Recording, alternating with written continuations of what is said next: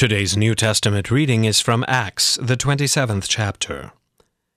Since much time had passed and the voyage was now dangerous, because even the fast was already over, Paul advised them, saying, Sirs, I perceive that the voyage will be with injury and much loss, not only of the cargo and the ship, but also of our lives. But the centurion paid more attention to the pilot and to the owner of the ship than to what Paul said. And because the harbor was not suitable to spend the winter in, the majority decided to put out to sea from there, on the chance that somehow they could reach Phoenix, a harbor of Crete, facing both southwest and northwest, and spend the winter there. Now when the south wind blew gently, Supposing that they had obtained their purpose, they weighed anchor and sailed along Crete, close to the shore. But soon a tempestuous wind, called the northeaster, struck down from the land. And when the ship was caught and could not face the wind, we gave way to it and were driven along.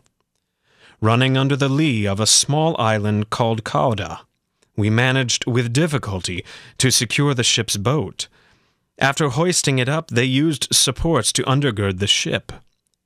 Then, fearing that they would run aground on the Syrtis, they lowered the gear, and thus they were driven along. Since we were violently storm tossed, they began the next day to jettison the cargo. And on the third day they threw the ship's tackle overboard with their own hands.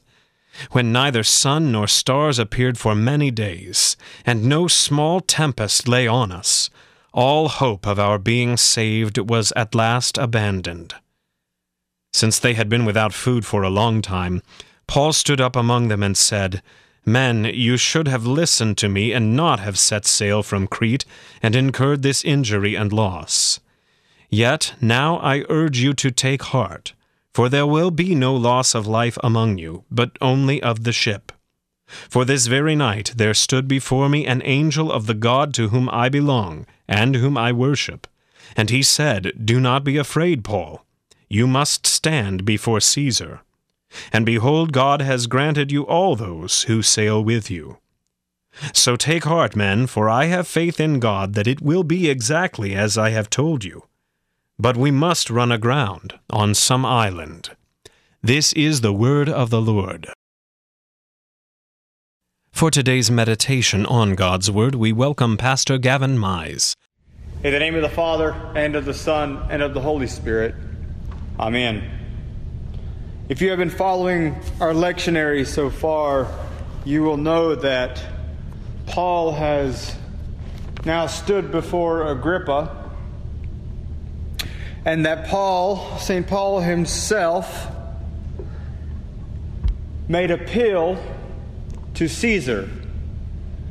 He would have been set free by Agrippa, yet Paul appealed to Caesar. He wanted to testify, to speak of who Christ is and what had happened to St. Paul. And so Paul set sail for Rome.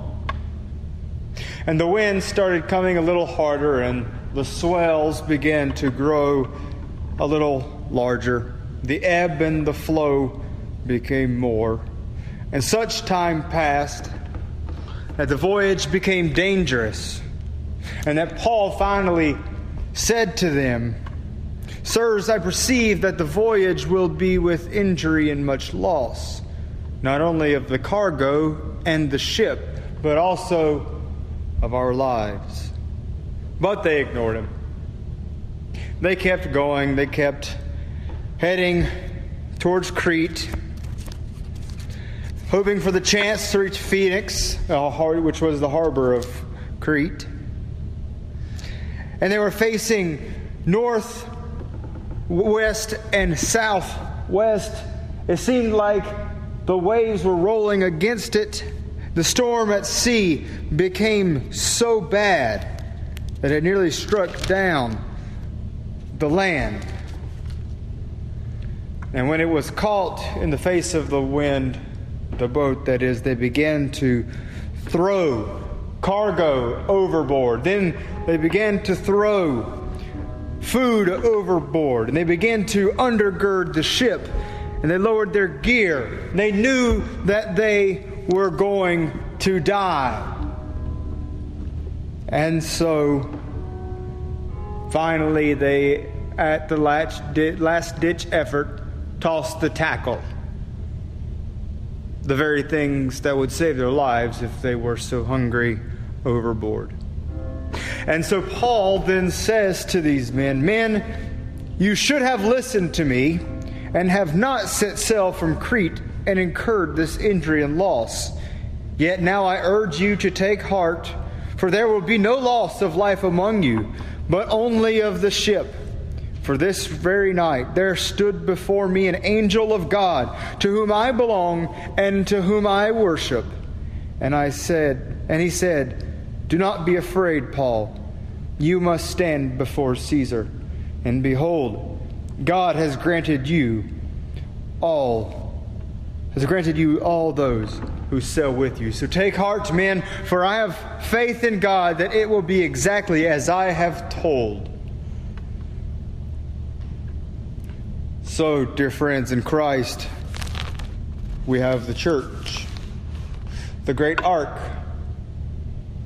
Noah and his family, the one who stood to testify to the destruction of the that the water did and also the salvation that kept the boat afloat. So we have St. Paul who keeps the who who's the, the, the boat was torn and rent asunder yet because of one man who had to testify about Christ to the highest authority the boat was lost but not a single life was lost that day as Luther says, because there are because there are some godly men, or only one godly man in the same ship, the ship must reach port safe and sound, however much it must be tossed about by heavy storm.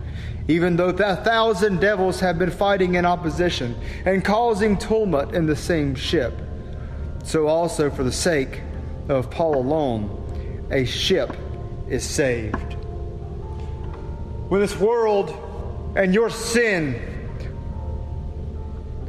bring swells upon you and your family and your loved ones, when the devil comes and tempts you to snatch you out of the hands of God, out of Christ Himself, when you refuse to love your neighbor as yourself, look around See the church, see the ship, see the confessor in the baptismal font and on the altar. St. Paul stood as Christ that day on that boat. As sure as we will all stand and see Christ in heaven, our great captain, our anchor, and the one who keeps us safe from all swells and danger by land and sea. For you see, dear Christian friends, Christ is our salvation. And so, confess your faith of Christ in the midst of whatever the seas may be when you leave these doors.